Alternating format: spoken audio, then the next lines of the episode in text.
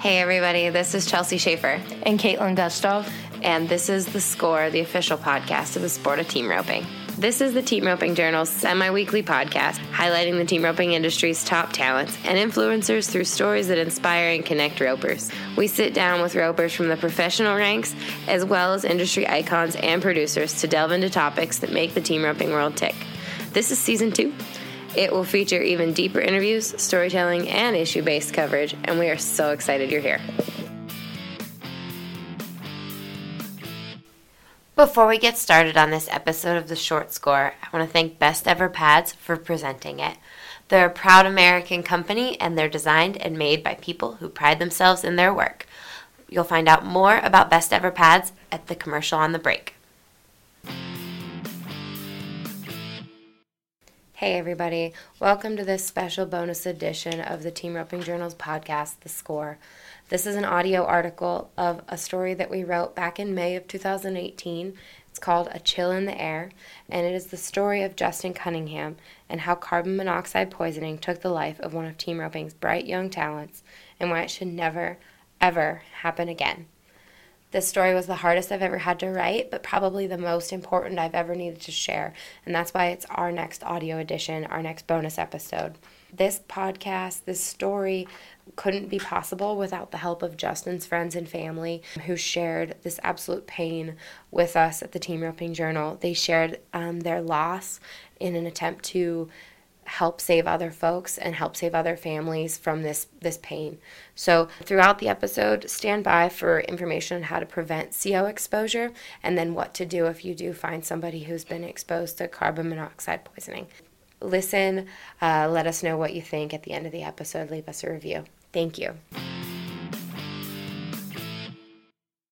Lance Allen was warming up his hands after just bringing in a new set of steers from the frozen pens outside for the number 9 World Series of Team Roping qualifier at the ranch in Loveland, Colorado. He was walking through the Ranchway Feeds arena toward the announcer stand when he heard his announcer call for Gering, Nebraska's Justin Cunningham for a third time Sunday morning, February 11th, 2018. Odd, Allen thought. There are ropers that would miss a number 9 first thing on a bitter cold Sunday after a wild Saturday night out but Justin, a 27 year old pharmacist, wasn't one of them. Lance, who's rodeoed most of his life and produced team ropings for the last eight years, had a bad feeling about this, right from the start. But he went to his office to make sure his secretary didn't make a mistake with her sheets, because he knew Justin wasn't one to err in checking his draw. Usually, when somebody gets turned out that early in the roping, that flags me to pay attention and make sure we hadn't done anything wrong, Lance, the owner of Mountain States Cattle Company, said. I made sure he'd paid all of his runs. Then, come to find out, his usual partners for the number 10, which was the first roping that day, hadn't entered with him because they couldn't get a hold of him. And then they said he didn't check his dog in with the babysitter for the day. That's when I figured something wasn't right. Justin hadn't rented out an RV parking plug in, Lance discovered when he checked in at the office. While there, Lance figured out which stalls Justin had reserved for his two horses Hank, a blazed faced sorrel, and Cooper, a palomino and he went to see if the bronc rider turned pharmacist was knelt down, running late, and putting his horse's boots on in the shavings. Justin Cunningham was born April 6, 1990, in Yankton, South Dakota, the oldest son of Gail and Suzanne Cunningham. He grew up in Bloomfield, Nebraska. He could read by age three and started picking apart words even then. In sixth grade, the little blond kid read and analyzed Margaret Mitchell's post Civil War novel, Gone with the Wind, and he was eaten up by helping his dad ride colts. He loved to go out to eat, and strawberry rhubarb pie and fried chicken were his favorites. By seventh grade, Justin had read Ayn Rand's The Fountainhead and had asked the head of the high school English department to discuss its meanings. He always had a need to know, Suzanne, who works for Bloomfield Community Schools Technology Department, said. When he didn't know, he found out. Even before we had internet, he found a way to find out. He'd ask, or he'd look it up. And when Justin wasn't studying, he was either working for a local pharmacist in town as a hired man or in the arena with his dad and younger brother, Dalton. He'd rather hang out with his family and rope than go out with his friends, Gail, who works for Vestas, troubleshooting wind turbines, remembered. When we started roping, myself and my boys all learned together. We were breaking outside horses and starting to train our own horses to rope. I suppose Justin was around 10 or 12 years old when he started roping. He had to learn to rope and learn to teach his horse to rate all at the same time. That made him a really good roper in the end, and just a hand. He knew a lot about breaking and training horses. As soon as I got a week or two into them, I'd hand them off to Justin and he'd get them to flex, really get them riding around. Justin and Dalton got into 4 H and youth rodeo, with Justin riding saddle broncs and team roping, and Dalton, the stickiest of the two boys, riding bulls. Justin couldn't stand to miss one of his brother's rides. Justin was his biggest fan, Suzanne said. Dalton was quite honored and had an accomplished bull riding career through high school. And Justin was so proud of him. Justin loved to review Dalton's bull riding videos, offering suggestions as he understood it and knew Dalton had a special talent. We had our fair share of fights, Dalton said. He always would pull my rope and help me out. He always tried coaching me, and we'd always butt heads. I'd tell him he never rode bulls, so he couldn't tell me what to do. In high school, Justin, who went to the National High School Finals Rodeo in 2007 to ride bucking horses, met Shaylee Jobman, the daughter of Steve and Sherry Jobman, a rodeo family who own an arena in Bayard, Nebraska, lived across the state from the Cunningham's Bloomfield home. But the families bonded quickly, and the parents became best friends right along with their kids. Spencer Jobman, Shaylee's brother, was a few years younger than Justin, but the pair quickly became inseparable. Justin and Spencer look a lot alike, Sherry said. Justin was an athlete and played sports in high school, and Spencer is a phenomenal athlete. They just had a lot in common. Justin headed off to college to be a pharmacist, a degree that takes six years and requires a doctorate, at South Dakota State University in Brookings, South Dakota. Justin said in fifth grade he would be a pharmacist because he thought he'd be able to do it and he'd be able to rope on the weekends, Suzanne said. Little did we know he'd stick with it. He called me a few times from the library in college. He felt like a nerd. He was down. He said it was so hard, and I told him to do his best. This was all I ever asked. He had his fair share of fun, don't get me wrong, but I told him someday all of this feeling like a nerd would pay off. On a pharmacy rotation, an internship like experience required to graduate from pharmacy school, Justin found himself working in western Nebraska and bunking at the Jobmans. He brought five horses when he came for five weeks, Sherry remembered with a chuckle. Justin went out and waited for Steve to get home every night. He'd get all of his work done, get all of his horses caught and saddled, and he'd ride his colts. We'd rope for three or four hours every night. Justin was one of those kids who wanted to be the best at everything he could be. My husband had taught lots of people to rope, and Justin absorbed everything he could tell him. Spencer was in Torrington, Wyoming, heading to a barrel race to watch his wife, Justine, when Lance and fellow Nebraska team roper Tucker White called him from the roping that cold morning. The Jobmans, all higher number ropers, had left Loveland Saturday night because they couldn't rope in the 10 and the 9 on Sunday. But Lance and Tucker knew Spencer would be their best bet to find Justin. Spencer told Lance and Tucker what truck Justin was driving his black Chevy with Nebraska plates, pulling a four horse trailer with a weekender package up front, the same one he'd had since high school. It was parked right in front of the arena, there in the first row. Nearly every roper had walked by it that day to get to the stall barn, but nobody took notice of the generator running in the horse compartment, with the drop down windows and vents open, extension cord neatly coiled and looped through the D rings and plugged into the living quarters. We stayed on the phone with Spencer the whole time, Lance said. The more panicked we got, the more panicked he got. I told Spencer the generator was running. I told them, open the damn door, Spencer said. After pharmacy school, Justin, at only 25, took a job with Kmart Pharmacy in western Nebraska and was back at the Jobmans again. He shot up the ranks in his new field and became a district manager for Kmart Pharmacies with a territory that covered up to 26 stores in Colorado, Wyoming, Nebraska, Utah, Montana, and occasionally New Mexico and Idaho. He traveled for days at a time, but when he wasn't on the road, he was working at the Jobman's kitchen table. He sat at my kitchen table across from me, and we tried to solve the problems of the world, Sherry said.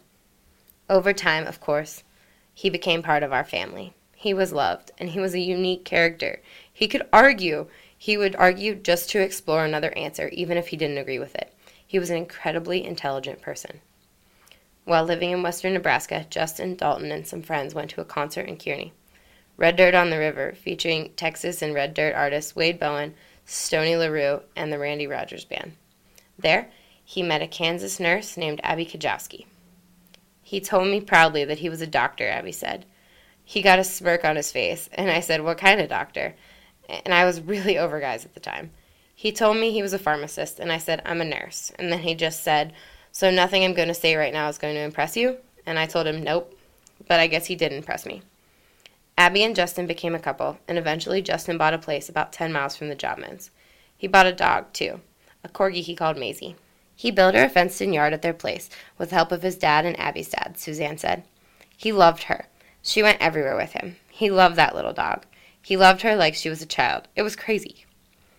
There in western Nebraska, Justin was building the cowboy life he dreamed of, the dream that got him through those late nights studying in the library.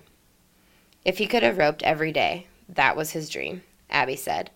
He joked that I should go back to nurse anesthetist school so he could be a stay at home dad someday. He was joking, but there was a hint of seriousness there. With the Jobmans indoors so close, he would go put the wraps on as many days as he could. That was his passion for sure. He did pharmacy. He had to make a living to support his roping. Justin's hard work in the practice pen was paying off too. He won the number 8 World Series of Team Roping Qualifier in Cheyenne, worth $6,290, produced by JX2 and called the Daddy, with Sean Vineyard, plus 600 for their short go fast time. On September 16, 2017, Justin was Dalton's best man at his wedding. He was just beaming with pride. Justin choked up while giving the best man speech at the reception, totally out of character for him. Despite their boyish arguing over the years, the wedding was an indication of the unconditional love and support the brothers had for each other. Dalton and his wife Shauna were Justin's biggest fans in the roping pen too, and went to watch him in 2016 and 2017 when he competed in Las Vegas at the World Series of Team Roping finale. I could tell he was happy to have us all out there, Dalton said. He had a couple NFR tickets for a night while we were there, and he gave them to us and let us use them. He was always thinking of other people. Abby almost always went with Justin to jackpots, especially World Series of Team Roping qualifiers in Loveland. It was one of their favorite trips, given the fun bar and restaurant nearby that they usually went to after the roping. But Abby had planned a girls' weekend with friends in Las Vegas, and they were going to the City of Lights for just 24 hours. Abby spent Saturday, February 10th in Vegas, flying back into Denver on Sunday morning. Before she went to bed Saturday night, she and Justin exchanged a few text messages celebrating his win that day worth $6,840 in the 11 World Series qualifier with Terrell Vineyard. He was so pumped, Abby said. He knew I was with my friends, but he wanted me to know he won. He joked that maybe I shouldn't come watch him rope anymore because he always wins big when I'm not there. He was just giving me a hard time about that. Then Abby went to bed, and the next morning got on a plane early to head to Colorado to see Justin. As the plane landed, she turned on her phone on the runway. A lot of our friends and his roping friends were texting me, and they said, Call me right now. It's an emergency. I don't remember the exact message because it was a blur. I started crying right away. I called Spencer, and he was hysterically crying. And I just said, What the hell is going on? He said, I can't tell you. I said, What do you mean you can't tell me? He said I needed to tell to call Suzanne, Justin's mom, and I knew right away it wasn't good. I thought maybe a roping accident. That to me made more sense. Something happened. Hank flipped over. Something. His mom couldn't even talk to me. His brother had to get on the phone. She said they found Justin and Maisie, and I didn't believe him, and I hung up on him. I started screaming that Justin and Maisie were dead, Abby said. Abby was on the plane, which hadn't yet made it to the gate. Her friends, still unsure of what was going on because she was in hysterics, alerted the flight attendants that there'd been an emergency and they needed off the plane, and fast. They pushed their way through the airport, got to a car, and made what would be the longest drive of Abby's life the hour's trek from Denver to Loveland. I'm going to take a minute to thank Best Ever Pads for bringing you today's episode. Best Ever Pads are a proud American product designed and made by people who pride themselves in their work. Each pad is 100% made in the USA and made to order. That includes top grade wear leathers and spine reinforcement. Best Ever utilizes their creative expertise to provide an original, unique product that is on the cutting edge. Designed with insight and made with care, results in a top quality product. It's Best Ever's mission to use 40 plus years of experience as cowboys and cowgirls to continue producing the highest quality, best looking saddle pads in the Western market. It's also their goal to have the best customer service and public relations in the industry. It's hard to believe that the brand has been making pads for over 14 years now.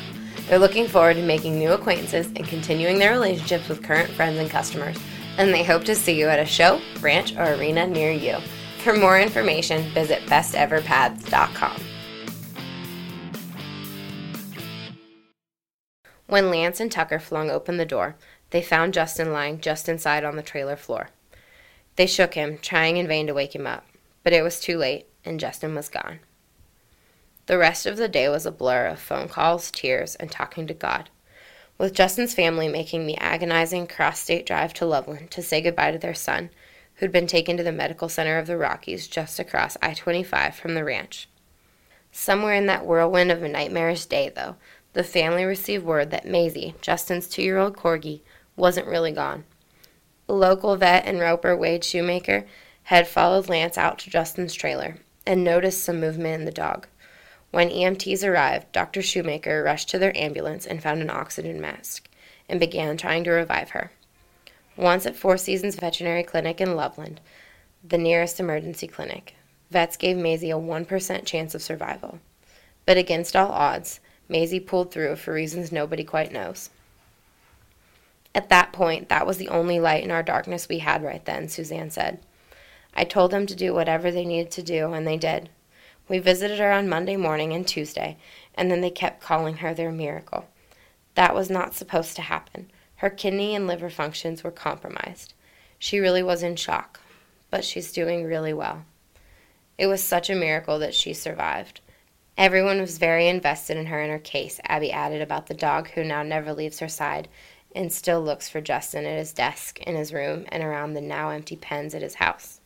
Just after noon that terrible day, Suzanne called Dalton, who had just gotten home from baptism at a church with his wife Shauna. I was in shock, Dalton said. I couldn't believe that it happened. I didn't believe that it did happen. You don't believe a phone call saying your brother has passed away. He was my best man at my wedding. He was my only brother, and even though we fought when we were younger, every hour, every minute of the day, we grew up and still had our arguments, but we were closer as we got older and understood each other a little bit more. I'm going to miss the phone calls. He could talk for hours. He'd stand there and talk to a fence post if he could, and he could argue with the best of them. You could ask anybody that, and he'd agree with you. Dalton stayed home in Bloomfield to take care of the family's animals while his parents spent the night in Loveland saying goodbye to their eldest son. Spencer loaded Hank and Cooper into Justin's trailer and mustered the courage to drive his best buddy's pickup back home to Nebraska. The Jobmans knew Justin had been working hard on Cooper, trying to make a profit on the yellow horse. Just weeks before, he'd consigned him to the Rapid City Stock Show sale, but the horse didn't bring what Justin had wanted. Steve told Gail and Suzanne, I don't know what you'd do with his horses, but if you'd ever like to sell the yellow horse, I'd like to buy him, Sherry said. Suzanne asked if he wanted to buy him because he liked the horse or because he was Justin's. Steve knew the horse, but he wanted a part of Justin in his herd. I said we should rename him to call him Corn Dog. That's what my grandkids called Justin. They always called him Corn Dog, and he always called him Cheeseburger. I don't know why. Suzanne texted me when we were on our way home Wednesday after Justin died, and we figured we'd work out the details on the horse and the transfer that weekend at Justin's funeral. But when I got my mail that afternoon, there was a big, flat rate, high priority envelope with Justin's name on it sent to our address. I opened it up while I was on the phone with her and Gail, and it was the horse's papers from the Rapid City sale. They came to us in Justin's name with our address, and there was already a transfer signed. For some reason, maybe fate, Corndog's papers came to us. The rest of Justin's horses, including Hank, are at the Cunninghams in Bloomfield, and one day Gail and Dalton hoped to gather up the strength to start roping again on Justin's best mount. Now, Justin was the Jobman's second friend to die in his living quarters trailer from a carbon monoxide poisoning. He'd roped for the last few years at the memorial roping the Jobmans hosted in their indoor arena for Jeff Fleming, their former hired man who died 10 years earlier, sleeping in his trailer in the parking lot of a hospital the night after the birth of his second child. Before we go any further into this story, I want to stop and let you know how you can prevent CO exposure in your lives. So here's a list. Do have your heating system, water heater, and any other gas, oil, or coal burning appliances serviced by a qualified technician every year. Do install a battery operated or battery backup CO detector in your home, horse trailer, or RV, and check or replace the battery when you change the time on your clocks each spring and fall. If the detector sounds, leave your home immediately and call 911. Do seek prompt medical attention if you suspect CO poisoning and are feeling dizzy, lightheaded, or nauseated. Don't use a generator, charcoal grill, camp stove, or other gasoline or charcoal burning device inside your home basement, or garage, or near a window. Don't run a car or truck inside a garage attached to your house, even if you leave the door open. Don't burn anything in a stove or fireplace that isn't vented. Don't heat your house with a gas oven. And don't use a generator, pressure washer, or any gasoline powered engine less than 20 feet from any window, door, or vent. And that is courtesy of OSHA. Now, back to the story. Never before had Justin ever left that generator in the back of his trailer, Sherry said. I would always say to the boys to make sure it was outside, and Justin always had it outside. It was very unusual he didn't this time. I don't know if he thought he would be okay because he had opened all of the vents, all of the windows. He'd moved it to the back. Maybe he thought he would be fine. But it's never okay. It's so hard for me because Justin was so smart. It was probably the only mistake he ever made in his life. Justin's trailer did not have a CO detector, and on that night in Loveland, when the temperature got down to negative 3 degrees Fahrenheit, Justin thought he'd be okay leaving the windows and vents open in the horse compartment, with the generator moved toward the back of the trailer. But that is never okay, says Loveland Fire Department Lieutenant Jeremy Ardent. The minute you start a generator like that without having it vented, you're immediately at risk, Ardent said. It starts to build up the minute you turn the generator on. CO is heavier than air, so it can settle into places. In the last five years, the Loveland Fire Department has responded to 179 CO related incidents, Ardent said. Most were as a result of small engines operated in enclosed spaces. Annually, an average of 430 Americans die from unintentional, non fire related CO poisoning, according to the Center for Disease Control. Justin would want people to hear about what happened and learn from it, Dalton said. He'd want people to be aware of their generators and get carbon monoxide detectors. The CDC recommends generators be at least 20 feet from every living area, and all sleeping areas should be equipped with a CO detector, something Randy Bloomer and his crew at Bloomer Trailer ensures through their conversion partners at Outlaw Conversions. Each of our trailers has to have a CO detector before it leaves the conversion company, Randy said. Those are what save people's lives. If you have your generator in the back of your truck or on the ground outside, if there's no wind or little wind blowing it toward the trailer, it can be enough to kill somebody. You need them in an area that's far from the living quarters as you can get it. Portable generators are no good, period. The only way to do it is on the roof. A good CO detector should last 10 years, Arden said, but batteries should be changed twice a year. Changing the batteries when you change your clocks for the time change in the spring and the fall is what Arden recommends. We'll host the Justin Cunningham Memorial every year in our indoor arena, Sherry said. We will give saddles and we will give CO detectors to every person who places at our roping. We'll have battery backups too. It never should have happened. I will never walk by a trailer with a generator running in the back of the trailer. I will say, get up and get that unloaded. I will bang on the doors. We have to be aware of people parking too close to us too. Every year, somebody pulls in too close and their generator is running, and it will set off my CO detector in my truck. We have to park farther apart so everyone has room to run their generators. I spoke at Justin's prayer service, and my husband did the cowboy prayer, and he told those gathered that there were more than one million hits between all of the sites that shared Justin's story. He's been a cowboy all his life and never touched that many people, and Justin did it in a week. Let's talk about it. If we have one thing to push out there, it is to watch out for your friends and family, Gail said. Don't be afraid to stand up for what you know is right. If you know someone's windows are down and your generator's close, make sure they're aware and do your best to never park close. Make sure they have a detector.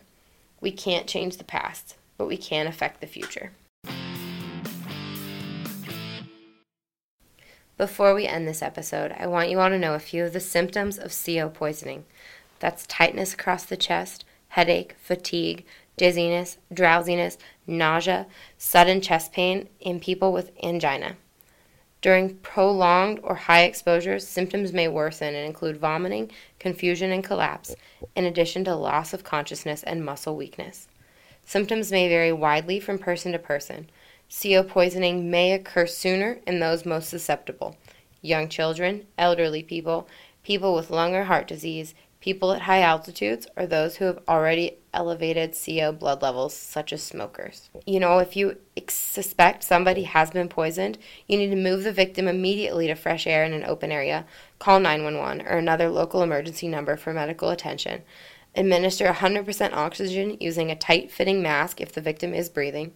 Administer cardiopulmonary resuscitation if the victim has stopped breathing. And you may be exposed to fatal levels of CO poisoning in a rescue attempt. Rescuers should be skilled at performing recovery operations and using recovery equipment. I want to thank the folks at Bloomer Trailer, the folks at Loveland uh, Fire Department, and OSHA for their help on this story. Thank you again to Best Ever Saddle Pads for bringing us this episode of the short score about the life of Justin Cunningham. For more information, visit besteverpads.com.